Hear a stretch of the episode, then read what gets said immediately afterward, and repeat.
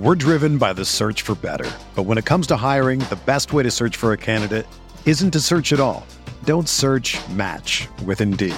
Indeed is your matching and hiring platform with over 350 million global monthly visitors, according to Indeed data, and a matching engine that helps you find quality candidates fast. Ditch the busy work. Use Indeed for scheduling, screening, and messaging so you can connect with candidates faster. Leveraging over 140 million qualifications and preferences every day, Indeed's matching engine is constantly learning from your preferences, so the more you use Indeed, the better it gets. Join more than 3.5 million businesses worldwide that use Indeed to hire great talent fast. And listeners of this show will get a $75 sponsored job credit to get your jobs more visibility at Indeed.com slash BlueWire. Just go to Indeed.com slash BlueWire right now and support our show by saying that you heard about Indeed on this podcast. That's Indeed.com slash BlueWire. Terms and conditions apply. Need to hire? You need Indeed.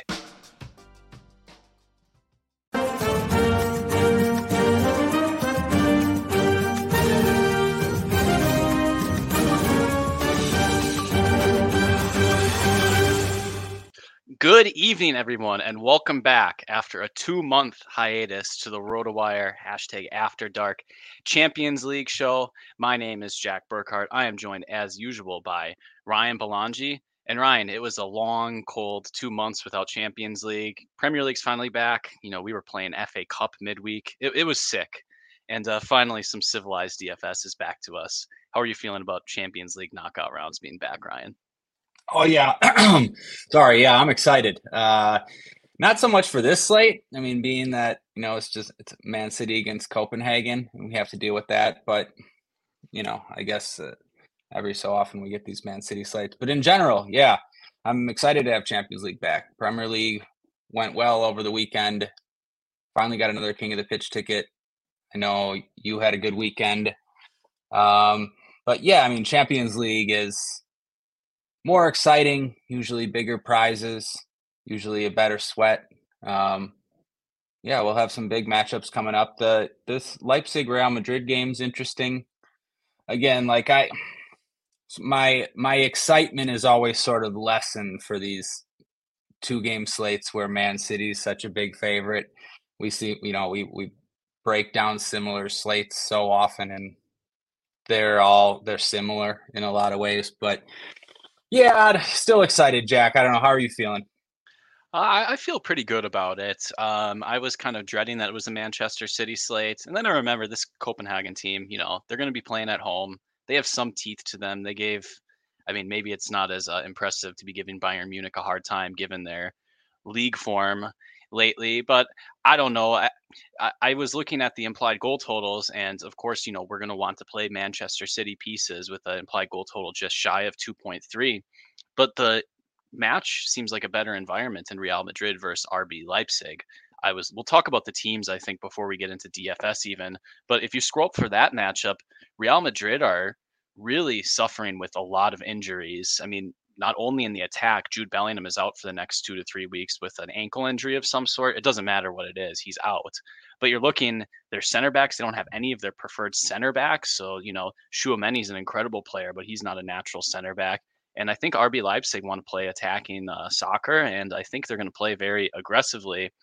Should be a back and forth match. I mean, Real Madrid are slight favorites, but I kind of like the prices, at least in tournaments, on some of these RB Leipzig players, Ryan. I think that's if you can find a way to maybe play a bit more balance, the pricing on the RB Leipzig guys is quite good.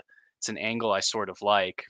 I don't know what. Maybe we can just talk about both of these matchups first, Ryan. I mean, that's a little bit of news that we have on Real Madrid and RB Leipzig. What do you think of both these teams after a couple months layoff, and how do you see this match going?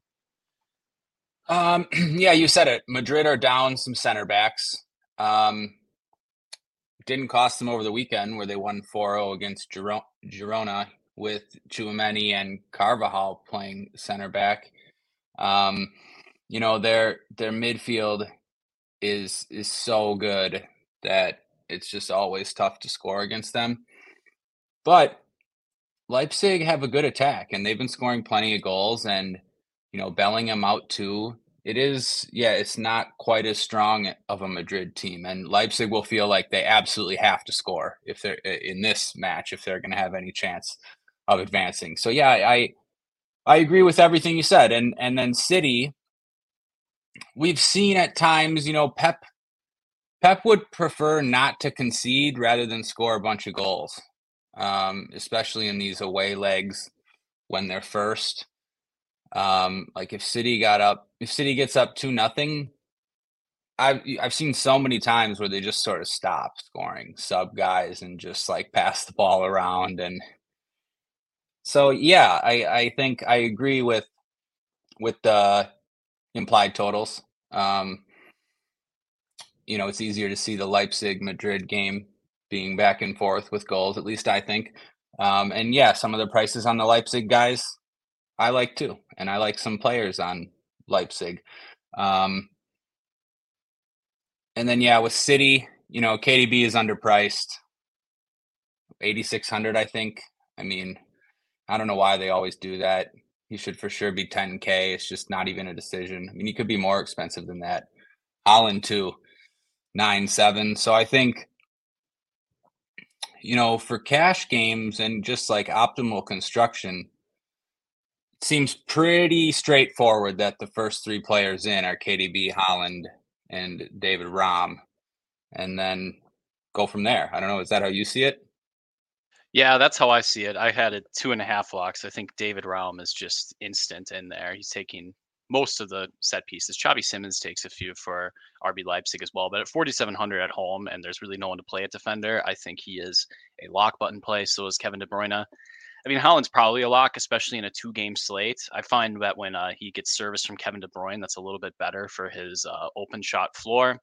And at minus 165 on a two game slate, it's almost a showdown dynamic. You just don't want to be falling behind Haaland. Although it, it's defensible not to play him because you do have decent alternative options. I just don't really get it. I think you just want to, you're going to spend up twice. I think you're going to want to use him once. I think he's easily one of the top two options and then you just have to choose what you want to do.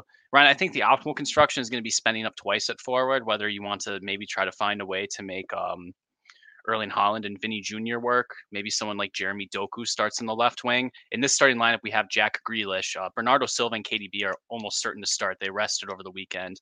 You could see Doku on that wing. Foden usually plays on the right, but you could see Foden as well. That wouldn't be insane. You could even see Oscar Bobb, Ryan. Uh, you know, we'll, we'll see who's at that left spot, but like someone like Doku at 8,400, I would probably play him, and then you can make the rest of the lineup work. Cash construction looking like that, and then maybe you look at a Xavi Simons or a Toni Kroos type, someone who has a set piece role, that second midfielder spot.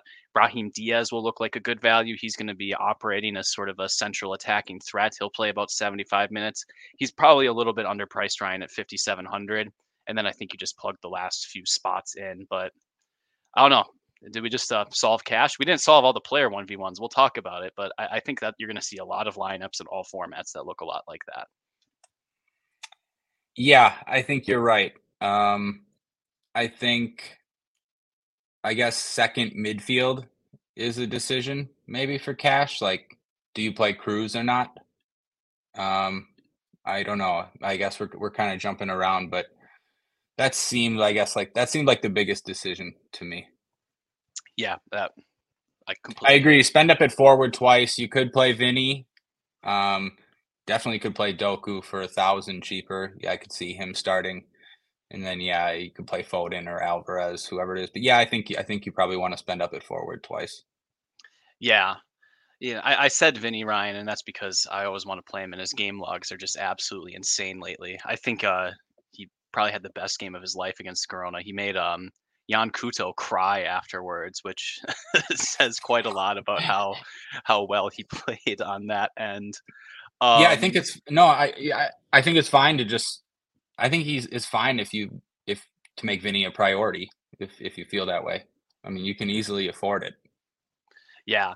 I mean, the other options, it would be completely fine to play Julian Alvarez. Ryan, I haven't been able to watch too much Manchester City lately. Game logs show that there is a little bit of. They show one game where Kevin De Bruyne took almost all the set pieces, and I believe that was against Brentford when they went down early. And then there's like a little bit of a split. There's a split last over the weekend against Everton because I believe Kevin De Bruyne was a sub, so I, I think he does have the alpha role. Like he's going to take just about everything. Is that correct, or am I? I believe that's correct. Yeah, yeah, I think he pretty much has the alpha role over Alvarez. Yeah, that's what I'm. That's what I'm going, or that's yeah, that's my thinking. Yeah, so I'm looking at guys. You know, if you want to, you can play. Vinny's just 100 more than Alvarez. It's not as good a total, but I mean, Vinny's going to have to maybe carry the team a little bit more with Jude gone. And with Alvarez without the set pieces, I feel like you're kind of playing towards similar outcomes. Game where he gets fed a lot, he gets a lot of shots. You want something a little bit back and forth. So I think it's a somewhat similar thesis, but maybe I should just lean towards the total instead of get fancy play syndrome and cash. And then uh, I don't know, 9100 for Foden feels a little bit expensive, but it's the same reasoning as Alvarez. I think Doku is the tempting one. I think. I think I'd probably just take the $1,000 in savings because I think that might make a little bit of a difference, especially if you want to play Toni Kroos. Like Ryan, there's no playing Toni Kroos. I, there's no reasonable way to play Toni Kroos that I see that involves you also playing Vinny because I think you're going to have to punt at three lineup spots. And I don't like doing that on two game slates where points can be kind of scarce or come in clumps. Yep, I agree. I think it's seems a little too tough to afford Kroos if you spend up at second forward, but I still want to. Like I guess I'm saying Kroos seems just a little too expensive for this spot. Um I don't know though. It's tough because he has been pretty good with a pretty high floor for the most part recently. Um, but yeah, I don't know. It's it's always sort of a tough decision with Kroos in these spots.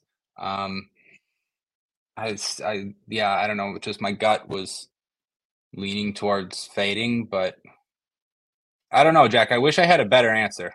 Um, as far as like Do- Doku and Foden, I would push back a little and just say that Foden's been so much better, um, real life and fantasy. Uh, always playing 90 minutes, scoring more, shooting more. Just like so, you know, he should be more expensive, and I'd rather play him than Doku. But uh, you know, I wouldn't like try to find the 700 for sure. I think you know, like you said, if you needed the salary, it might be more important. But like if they were the same price, you'd much rather play Foden. Yeah, I mean that's a good point to make about Foden. I guess uh, the game logs look excellent, and my comment was one of a frustrated Foden player. You know, maybe a couple months ago. But yeah, he's really been standing out in the last month or two. Like I know KDB's back now, so it's a little bit different, but like he he's been really good. Yeah, I mean all those guys are absolutely in play. Um, yeah, I mean, I think that's I think that's the cash game range. We can talk about some sort of tournament type of constructions because if you want to start switching the salary construction a little bit, you do have some options to spend down. Again, these are more like GPP targets. I'm not going to be advocating for you know Lois Openda as an option in cash games, but in tournaments he offers a little bit of savings. Sometimes takes direct free kicks. I've noticed that in his game logs, and I've noticed that in his set piece logs. And uh, Ryan, we cannot quit Benjamin Sesko, who's been playing at least 75 minutes. He's got two 90s under his belt. Good, talented young player at 6,100. It's a tournament name that um, I am unfortunately going to click. I will probably be over the field in my uh, you know 23 lineups in this flagship GPP. But anything to just get a little bit different and maybe just be able to spend your salary a little different way. That one little wrinkle, I, I think that's an angle that I like. Um, what do you think of that? Do you think I have to quit Sesko after uh, no, no, cost no. me the king of the pitch ticket? Or uh... no, yeah, that that was unfortunate, but no, we're not quitting Sesko. Um, we've been talking about him since the start of the season, and Leipzig finally realized that he's probably their best striker already. I think he started five or six straight. He scored in three straight games. Um, still only 20 years old he's just he's honestly so good. He'll he's gonna he'll be playing for a bigger club in a few years. For DFS, however, he really doesn't have a floor. Um, you know, he's six foot four and he's he's great in the air. So, you know, he's sort of gonna be a target man. But he does have skills to score other types of goals too. But yeah, just not much of a floor, but that's okay because you're getting a pretty big discount here. Like on a two game slate, let's just assume that uh Copenhagen don't score any goals. Obviously, they could, but if you assume they don't, Um, Sesko is by far the cheapest forward out of the other three teams. So that on its own, at least I think so. Yeah, that just by itself is makes me makes him interesting and then just the fact that yeah i think he's one of the most likely players on the slate to score um so yeah i'll be over on Sesko as well yeah i mean oh, sorry openda uh yeah openda everything you said is right uh takes some direct free kicks sometimes he missed a big penalty kick over the weekend that would have won the game for leipzig um I wish I knew more about Leipzig. I mean, d- d- he probably stays on penalties, but you never know. It, it was a very poor penalty. Uh, he had a chance to win it for him in like the 81st minute. Not just something to think about. It's not something that you like to hear, but uh, no. Yeah, it's like at seven. But he's been in good form too. He's good. Like he, he's he's a really good player. I think he has one of the highest goal scoring odds of the slate if you scroll up. Yeah, second most, just second only to uh, Erling Haaland. So a name that deserves some attention for that reason. He's in an awkward price range where Sesko presents clear savings and clear ways to sort of add a little bit more value to various lineup spots. You know, Openda, you're kind of going to middle it a little bit, but maybe that just means that people are going to be less likely to click on his name. You know that you know on the one hand it's like oh it's contrarian. I don't you know I don't know if that's good or bad. On the other hand, he's priced a little bit close to pretty close, not at the same level, but only a little bit cheaper than Manchester City options. So depending on yeah, you, starts, so it's concerning. You, you, would think that uh, you'd think that Sesko will be more popular, but that's but like uh, you know in a vacuum, is probably the better play, or you know you know more likely to score at least according to the odds and that's interesting. Lesser owned and more likely to have a good game. That's a good combination for a GPP play. Yeah, I I'll try to click his name a few times. I think. Um, two more questions for you, Ryan. One question is kind of cash. So you mentioned if Copenhagen don't score, you know, then you're looking at Openda being no, sorry at uh, Sesko being one of the cheaper forwards. One name I noticed is all the Copenhagen guys are cheap, and you look and I was looking at Elias Achouri, He's 4K. Now you're going to spend up at another spot if you like punt it at a second forward, at a second forward position. But Ryan, there's like a cash construction where if you want to play Kevin De Bruyne, Xavi Simons, maybe I'm too high on Xavi Simons. You can let me know that later when we talk about midfield and Toni Kroos. You can punt at one of those forward positions. I don't think I recommend it because you're left with a little bit of salary. It's like, okay, I spend up at goalkeeper, second defender's a little bit gross. I think it's a defensible construction though. I just don't want to fall behind 20 points at a second forward position because it's easy to imagine.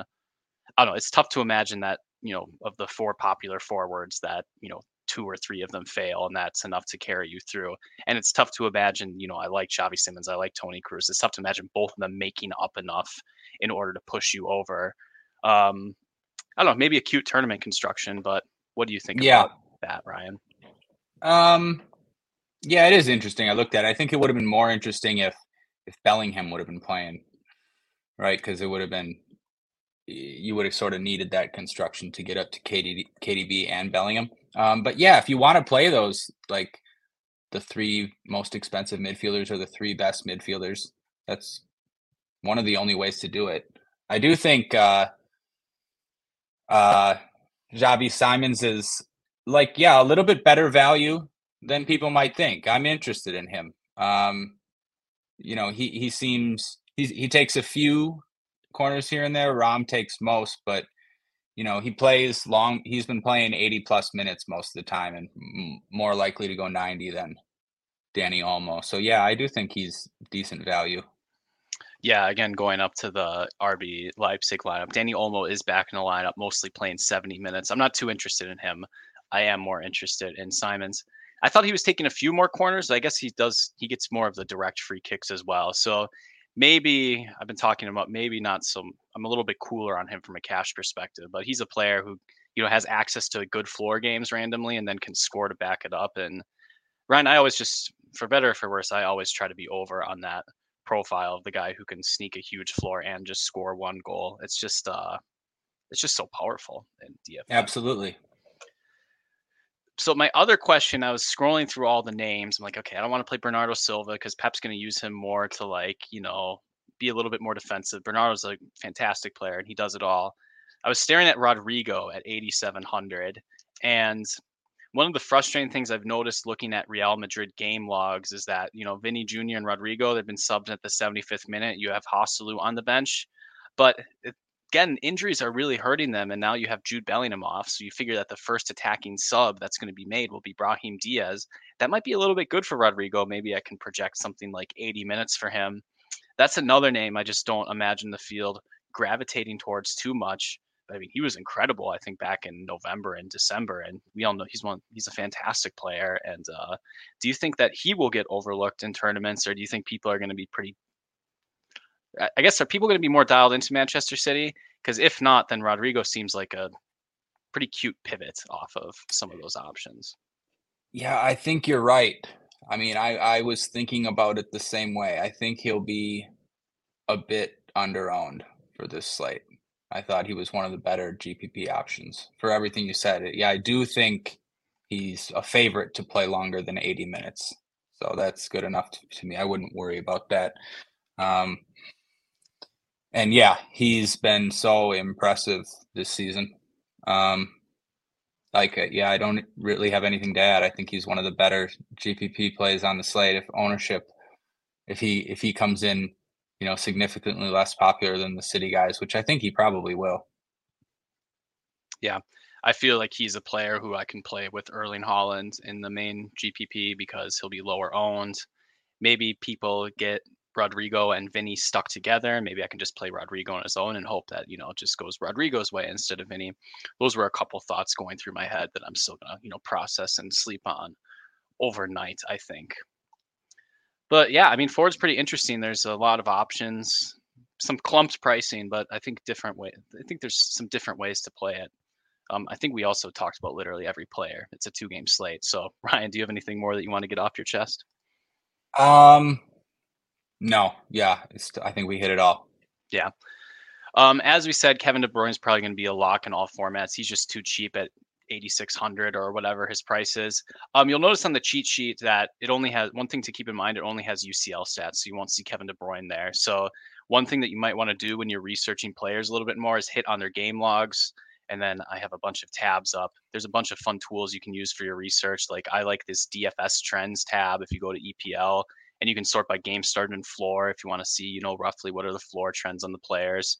And you know, if you want to know a little bit more about how, say, you know a team like um, RB Leipzig operates. I don't I don't play too much Bundesliga DFS. You can pull up all of their information on the associated tab. So make sure you use all the RotoWire tools to help out your research as much as possible. So rotowire.com backslash soccer. Please sub and like the video. We have a bunch of people viewing, so like, leave a comment. All that stuff is very helpful. All right, back to the cheat sheet. Ryan, you mentioned Jude Bellingham maybe uh, you know his presence kind of ruins a lot of strategy in the slate, in my opinion, because his presence was going to make it very difficult to pay up twice at forward, and he was going to be in serious consideration to play. And yeah, I think it's it's just a big bummer. Uh, we were going to talk about midfield, but I'm wondering just how Real Madrid are going to be affected with Jude Bellingham gone. I mean, he's a complete midfielder in every way, and he's he has a really good sense for getting forward as well and like I think Brahim Diaz is a decent player, but like I mean, come on, like there's gonna be that's right. a big disruption in the force, sort of linking those attacking players and also just being a complete midfielder at the same way. I just don't know how Real Madrid are going to cope with his absence, Ryan. Yeah, I mean it's a very fair point. To be honest, you might be talking about just the best midfield player ever. It, it just if you complete player. Um, so yeah, I don't like. He, there's never been anyone like Bellingham that plays the way he does. Um, I agree, though, it's a bummer for the slate because it it added a big decision, and he and he was expensive, and now it, it just yeah, it's gonna mean everyone's just gonna pay for these city guys and eh, be on similar constructions. Um, as far as like, yeah, what Real Madrid do, I, I, don't know, Jack. I don't really know. I just, I think it probably, it, just in general, it makes them uh, not as potent offensively. I don't know, more reliant on Vinny and Rodrygo um, to to come up with something. Um, yeah, I don't know. It, makes me, yeah, le- sort of less I don't want to say less interested in the game, but like you could see Madrid being a little bit more cautious than usual, especially with uh, their center backs out as well. There's no advantage to any away goals. You kind of feel like maybe Real Madrid are happy to get out 1 1 or something like that. I mean, it's Real Madrid. They're never happy with a draw, but like, you know, they'll want to be able to make sure that they can win this at home in a reasonably level field because they'll be pretty big favorites when they're back in back in Spain. But um, yeah, it's a it's a it's a good segue into Toni Kroos because like I I think they they'd be happy they'd be happy to just not concede, but if Leipzig score early, it's a pretty good spot for Kroos. He's been playing uh, 90 minutes relatively often and having some pretty big floor games taking most of the of the corners. I mean, so normally I I don't really play Kroos in GPPs, but that's really for six game slates. There's certain scenarios where if City only score one or two goals and they're both Haaland or one is Haaland and yeah, Kroos can still have a double digit floor game and and be viable in any format. Um, it's always such a tough decision with Kroos. I don't know.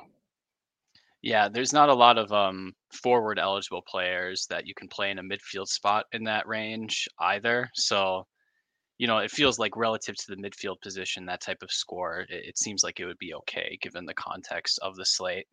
I had noticed Ryan. I can pull up his um, logs on the cheat sheet. He has been getting more minutes.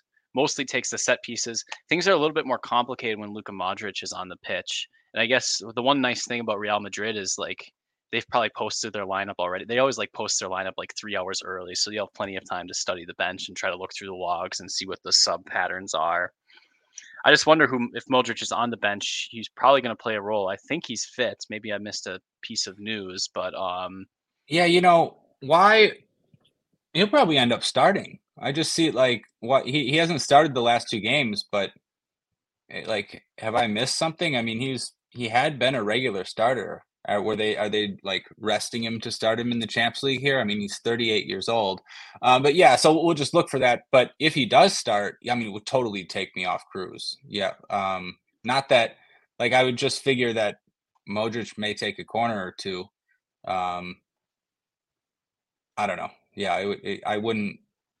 Yeah, it would take me off Kroos if Modric also started yeah, it's literally on my homework sheet to like look for old Real Madrid lineups and like just see who's been subbing on for Kroos. Like, okay, if it's like, I'm more concerned about you know about Modric subbing on for him than like Dani Ceballos in a big Champions League game, and that would probably happen later, anyways. But yeah, those are some ways I see Kroos failing, which are somewhat concerning. But I think in cash games, the set piece role is quite good.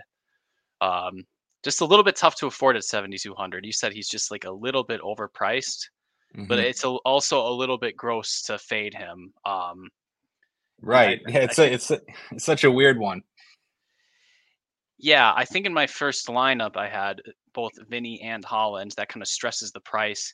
I think you can use someone like Brahim Diaz in cash just because it's going to be a the game has a very healthy total and he's going to be in an attacking role. I believe he's at 5700. I have to re-pull up the midfield spots on the cheat sheet. But that seems okay he's someone who can bail you out and put up a big score.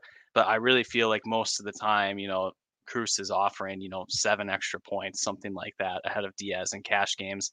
And that just might be a little bit tough to make up. yeah, no, I, I agree. It's it's gonna be almost impossible to make up if you don't get a nice score from whoever you spend up for at second forward.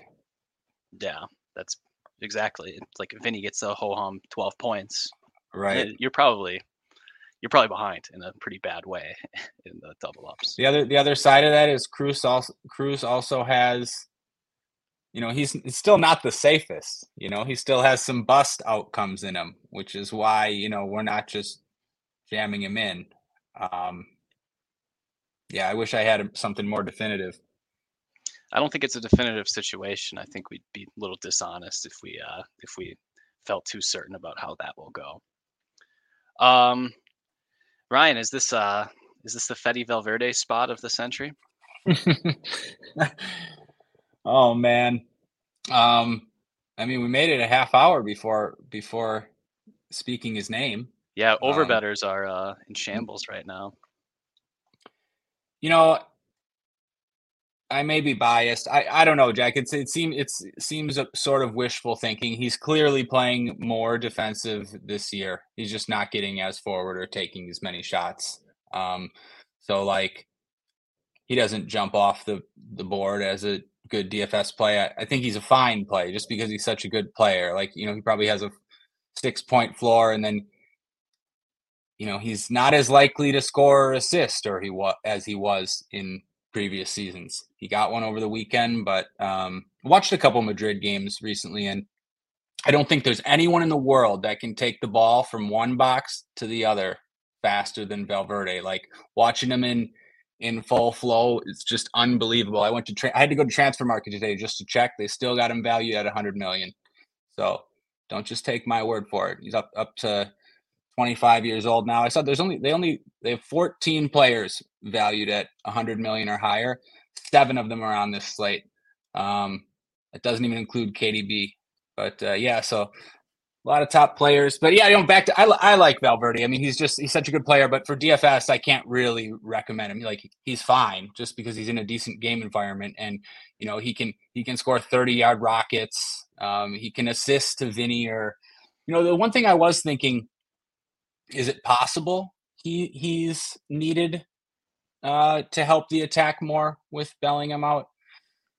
You know, I don't want to say that, but maybe um, he was doing I mean, that last. He was doing that last season, and he offers a more attacking role. It's not like he can't do it, right? Like he's just he can do everything, but like he offers a more attacking role when he's playing for Uruguay as well. I think, and um, I don't know. Maybe he has a little bit more. Maybe he gets a little bit more freedom.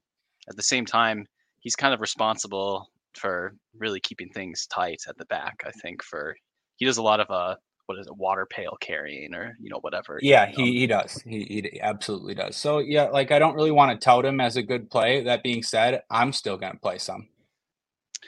Yeah, I mean, looking in the price range, I mean, there's not a lot there. There's not a lot there. Camavinga is a decent player, but he's not going to be like playing at left back or anything. I mean, a lot of these these Real Madrid guys are like just so absurdly talented that I just don't want to say like, oh, don't play Camavinga, but like it doesn't profile as the best DFS play.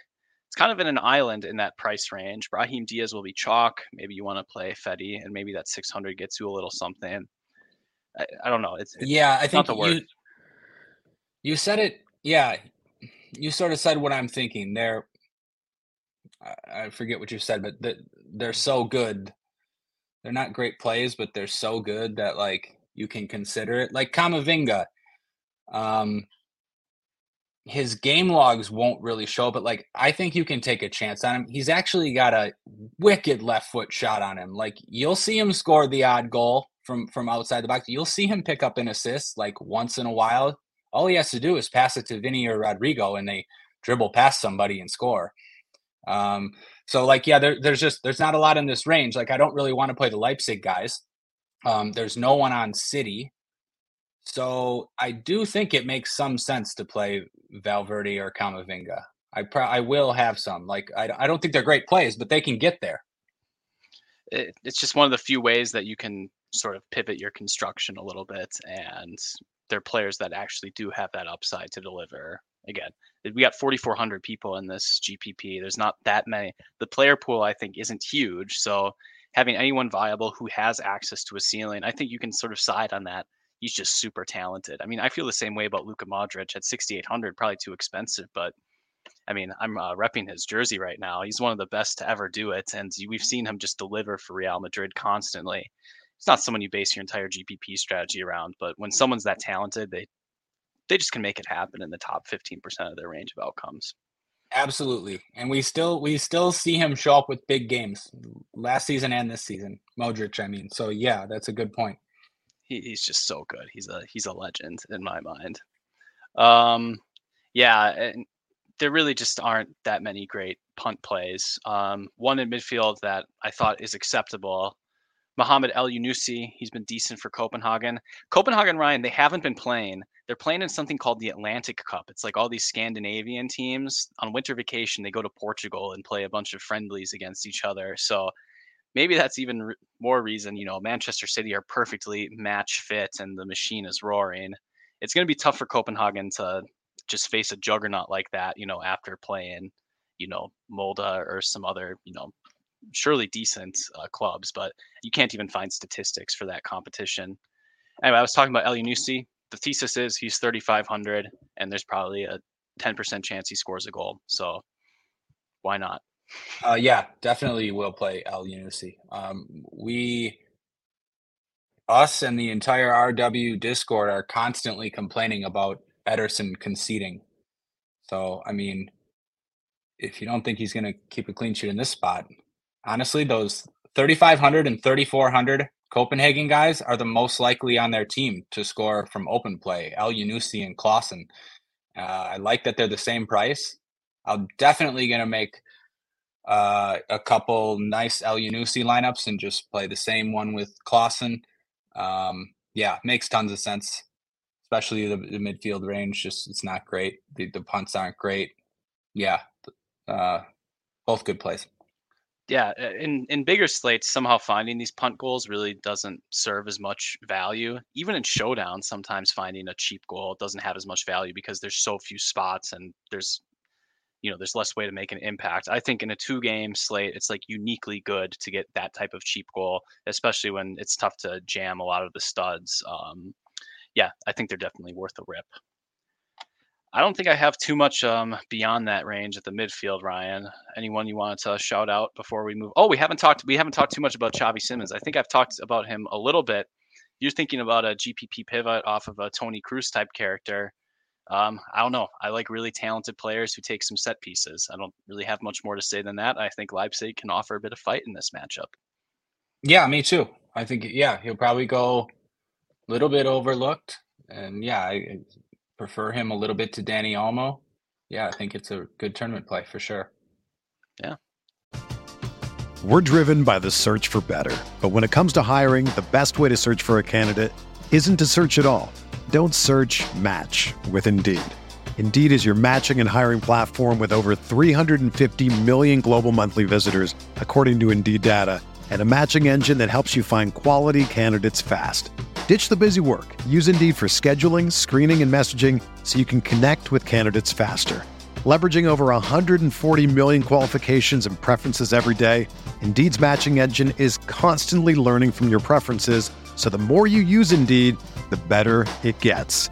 Join more than 3.5 million businesses worldwide that use Indeed to hire great talent fast. And listeners of this show will get a $75 sponsored job credit to get your jobs more visibility at Indeed.com slash BlueWire. Just go to Indeed.com slash BlueWire right now and support our show by saying that you heard about Indeed on this podcast. That's Indeed.com slash BlueWire. Terms and conditions apply. Need to hire? You need Indeed. This is the story of the one.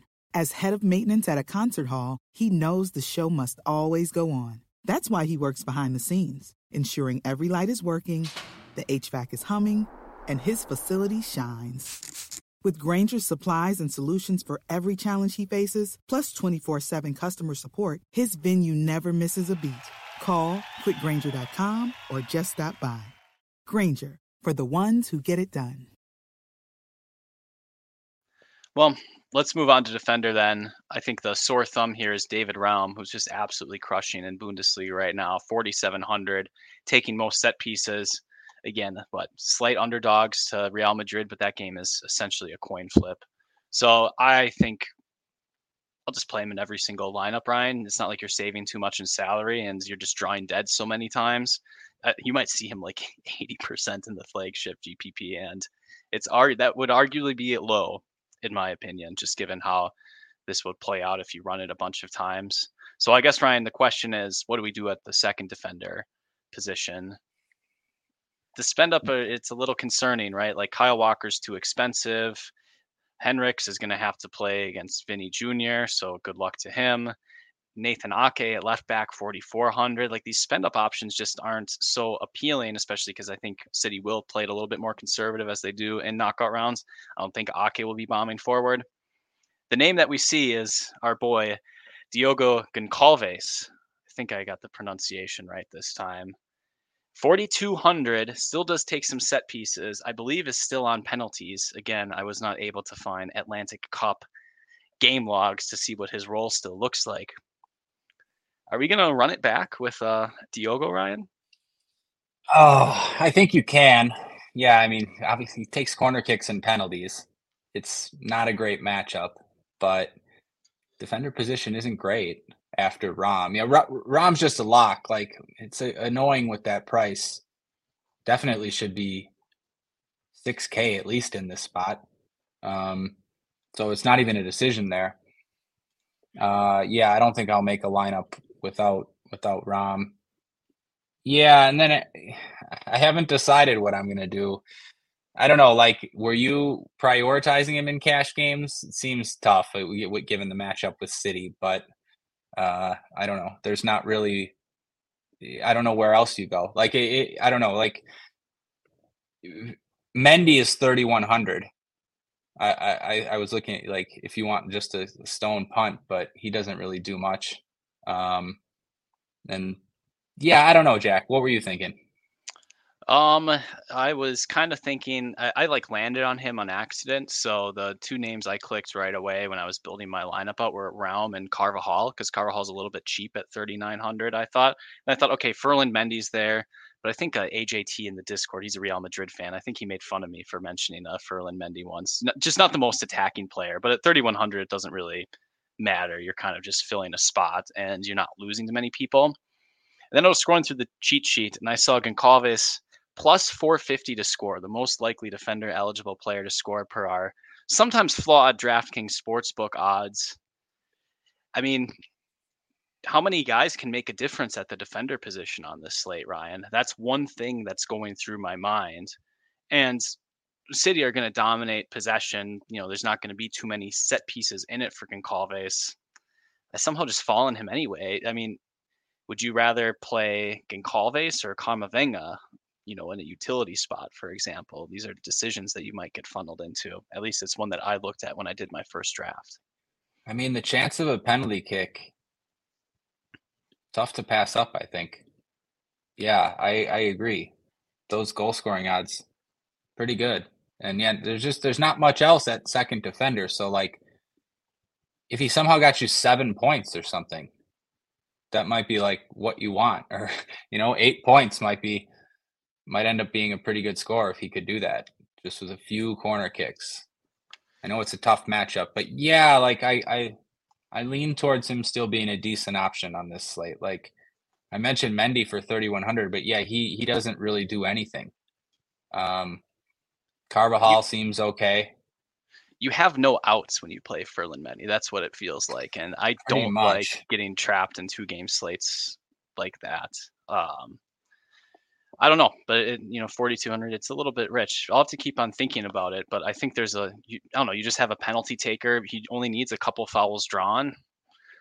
I don't know. I was thinking do that or spend all the way down. It's just kind of an awkward price range, especially with players priced similar to him. So I think all of that impacts my um, I'll call it a Goncalves curiosity on this slate. Yeah, um, I guess I would I would compare him to like Ruben Dias and John Stones.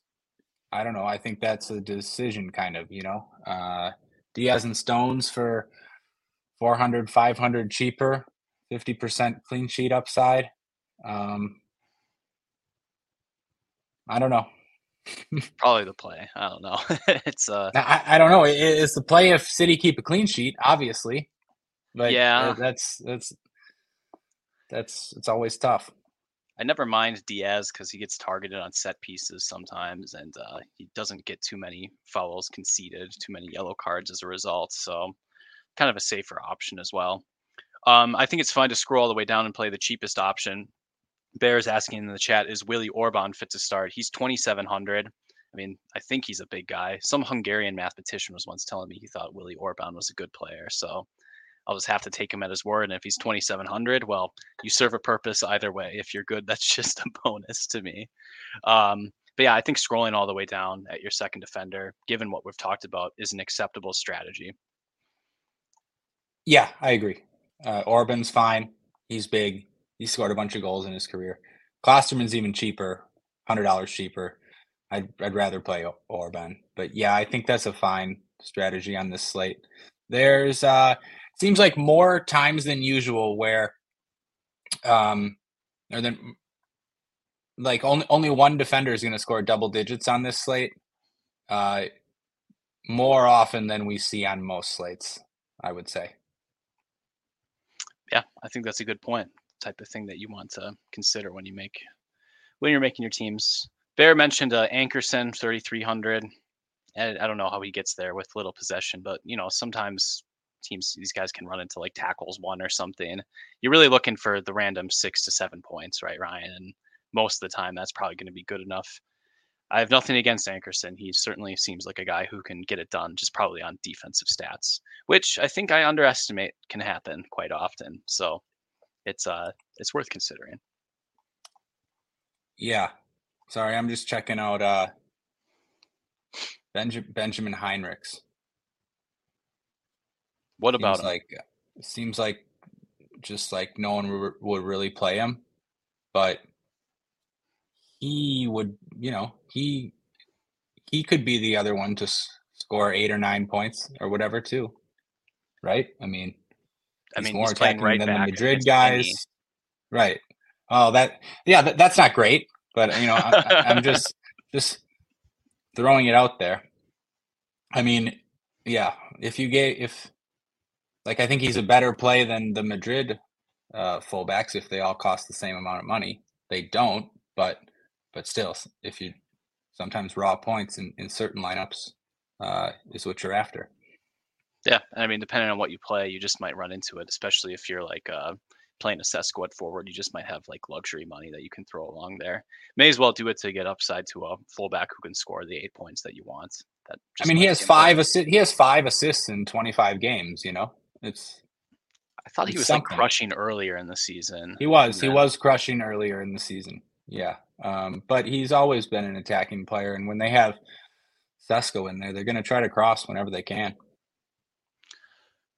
Fair enough points. I'm uh, it's a little surprised you brought his name up, but I think those are all good points. I actually wasn't considering it until just looking at how bad defender is for the most part after after Raum. Like I probably I probably won't.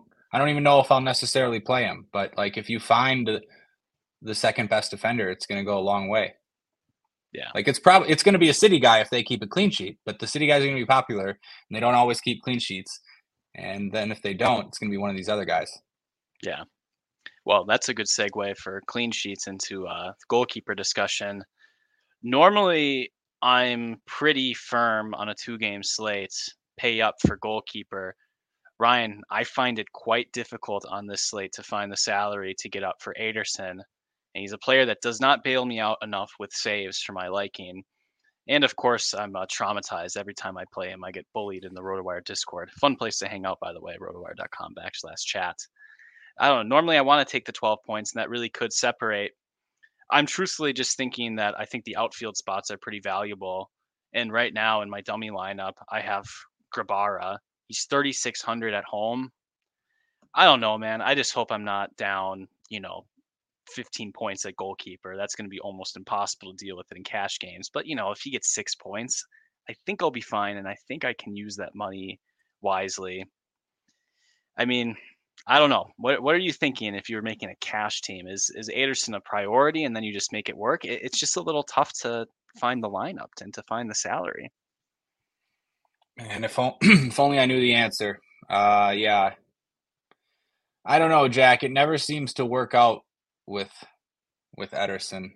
Um, if they're the only team that keeps a clean sheet, though, he would probably be a pretty good play. Again, though, there's those outcomes where Grabara only concedes one or two and puts up eight points, and Ederson puts up ten or twelve. Yeah, I don't know. It's it's. I'm not going to have a definitive answer for you. Uh, I think fading Ederson's fine. You mentioned he doesn't probably doesn't have the save upside that that you'd like.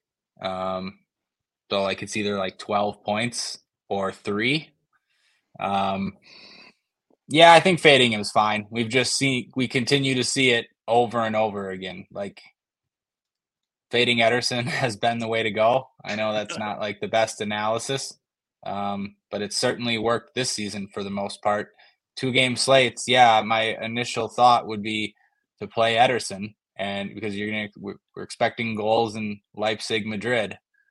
Mm-hmm. Um, you can make it work, but yeah, it's tough if you if you if you spend all the way up at second forward. It's if you play Kroos, it's pretty much impossible to play Ederson. It, it is impossible. It's impossible yeah. to play if you're playing if you're playing um you know two nine K forwards and Kroos. It you can't make. I, I don't think it's possible to play. Um, and Kevin De Bruyne, of course, who's just sort of out there. It is impossible to afford Ederson, and you're also playing like that lineup has Klostermann and Willi and Willi Orban in it, which uh, doesn't feel great. Mm-mm. So, on the other hand, when you save, okay, I can play Grabara, and then what does that lineup have just as a sort of template? Well, oh, I screwed that up because I put the stupid Achouri lineup in there. Then you're like, okay, but I have Goncalves. That's interesting, but do you need to do that? Or like a Ruben Dias type. You're paying all the way down a goalkeeper for that. I don't know. Maybe there's just not enough times where everyone below 4K does really anything, and you just need to prioritize getting up to the keeper who can outscore everyone by, you know, six or so points. Yeah, like where really are you going to use? Where are you? Where's that 2200 going? That's the that's what I've. Well, you said it much more concisely than I did. That that's kind of the point. who's who's the second midfielder in cash games? You know, if it's not Kroos, then who's the second midfielder? Uh, Dias. Oh, yeah. Okay. I mean, that's not um, like really a cash play, but that's just kind of like the straw that stirs the drink, I guess, for lack of a better word. Yeah. Well, I think a decision would be like D- Dias and a punt keeper, or not Diaz and Ederson. Mm-hmm. Is that sort? Could could that be a decision at least in a way? Are you talking about KDB, Kroos, and Diaz fitting them all in? No, no, no. Sorry, no. Um, I, I was talking like so. If you have Diaz, you have Diaz at second midfielder and Grabara. Yeah, but I think I was kind of spending money stupidly in that case. Like I just fell on Goncalves and I had Dani Carvajal. I don't really think that's that's probably not the best lineup after spending 45 minutes discussing the slate. So, yeah, it I it seems like maybe the move is to play Grabara and then you can play Kroos. That's that's my. I, I guess if I was going to play Grabara, then I would play Kroos. I guess is what yeah. I'm trying to say. Or else you play Ederson and try to make up Kroos's points in a couple other spots. I think those are going to be you're going to be tinkering in the midfield range and working around yep. the utility and defenders in order to find the combination.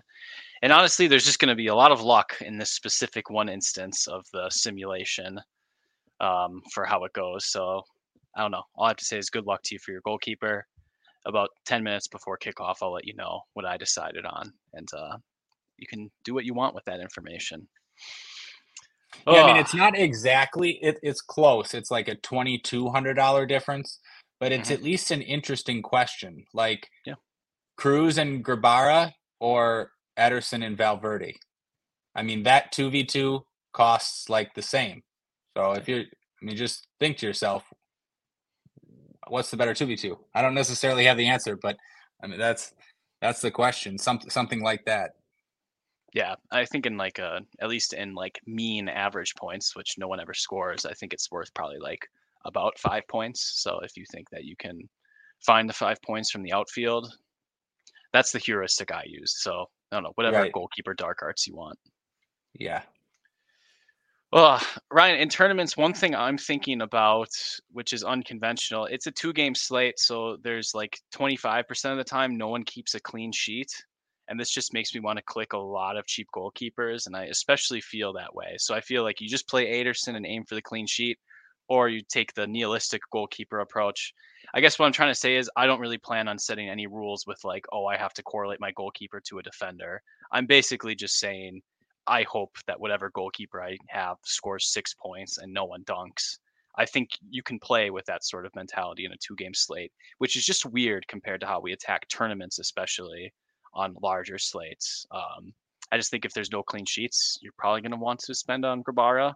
But then again, who knows? Maybe someone just ends up with seven saves, and uh, I don't know. Maybe it's just random. I'm trying just to find reason in a chaotic universe. No, I think that's a good way to think about it. Um, feels weird because yeah, you can even you can play Grabara with with multiple city guys. And he can get scored on once or twice in those scenarios. You can finish with six points and but you need that you need that salary for the construction. So yeah, I know I was thinking the same thing. Um, not really worried about pairing with a defender unless it's Ederson. I definitely want to pair pair Ederson uh, with one or two of his defenders. Um, but yeah, no, you said it right. Um, definitely gonna play some Grabara. Yeah, I, I think it's fine to play him against city attackers. It's a showdown heuristic where sometimes Gu- we haven't mentioned Gulácsi, but I, I like him too. I mean, I, clearly he's more likely to win uh, than Grabara. Um, it is a somewhat weaker Real Madrid team. Wouldn't be shocking at all to see Leipzig win. You're already going to be playing David Raum. Uh, not that that correlation matters, but the clean sheet, um, I guess, it doesn't matter at all because everyone's playing Raum. Yeah. But yeah, um, I don't mind Gulácsi. No, I think that's a I think that's a good play as well. I mean, maybe that just makes Lunin the one that nobody clicks, and the goalkeeper that nobody clicks is probably just a good play for uh, game theory reasons. And, and that's uh, the one where where if Madrid go up, like he's the one that's going to have the most save opportunities. Yeah. Uh, if Madrid take a lead, because Leipzig will just go all out. Yeah. And I think Bear's saying some of this to his effect. He thinks that Real Madrid are going to play a little bit less possession, more off the break. That type of thing wouldn't really surprise me. Makes Bear less interested in uh in set pieces. I don't know. Maybe that's a good point about how these uh, game scripts can go. Might be a little bit more volatile a spot for Toni Kroos than we thought 25 minutes ago. Yeah, I think no, I think it. that's probably the right take. Yeah. Good stuff. Ryan, I think we covered literally everyone. That was a comprehensive one, but there's a lot at stake. We got got a bunch of king in the pit. We have a couple king of the pitch qualifiers. Got the big old 20k up top. I guess that used to be more back in the day, but you know, we'll take what we get from the soccer lobby these days. Um, any final words for the people? Yeah, just looking over all these players, I think the only guy we didn't mention was Rodri. Um, no. so you know what that means? Seventy three hundred. Scored a lot of big goals this year. Already five goals this year for Rodri. Uh, maybe six. Uh, at least five. But yeah, probably not a, guy I'm going to get to. But you know that low owned city piece that we've seen show up with twenty points and be on some winning lineups over the course of the season. You know, tired saving 300 playing Xavi Simons. wired, spending 100 extra for the Rodri screamer at your uh, yep. spot. He's yep. been aver- I looked at it. He's been averaging eight and a half floor points uh, per game this season. Of course, he gets to dunk on a lot of easy teams in the Premier League, but it's a pretty classic city spot. So I can't wait it to is. complain about that tomorrow. I already see nope. the goal in my head. Yeah. All right. All right, everybody. Thank you for listening. Please like and comment on the video. Ryan and I will be back tomorrow to complain about what other Rodri goal happened. Um, yeah, and good luck. Good luck out there, everyone. Glad Champions League is back. We will see you tomorrow. Thanks, Jack. Good luck, everybody.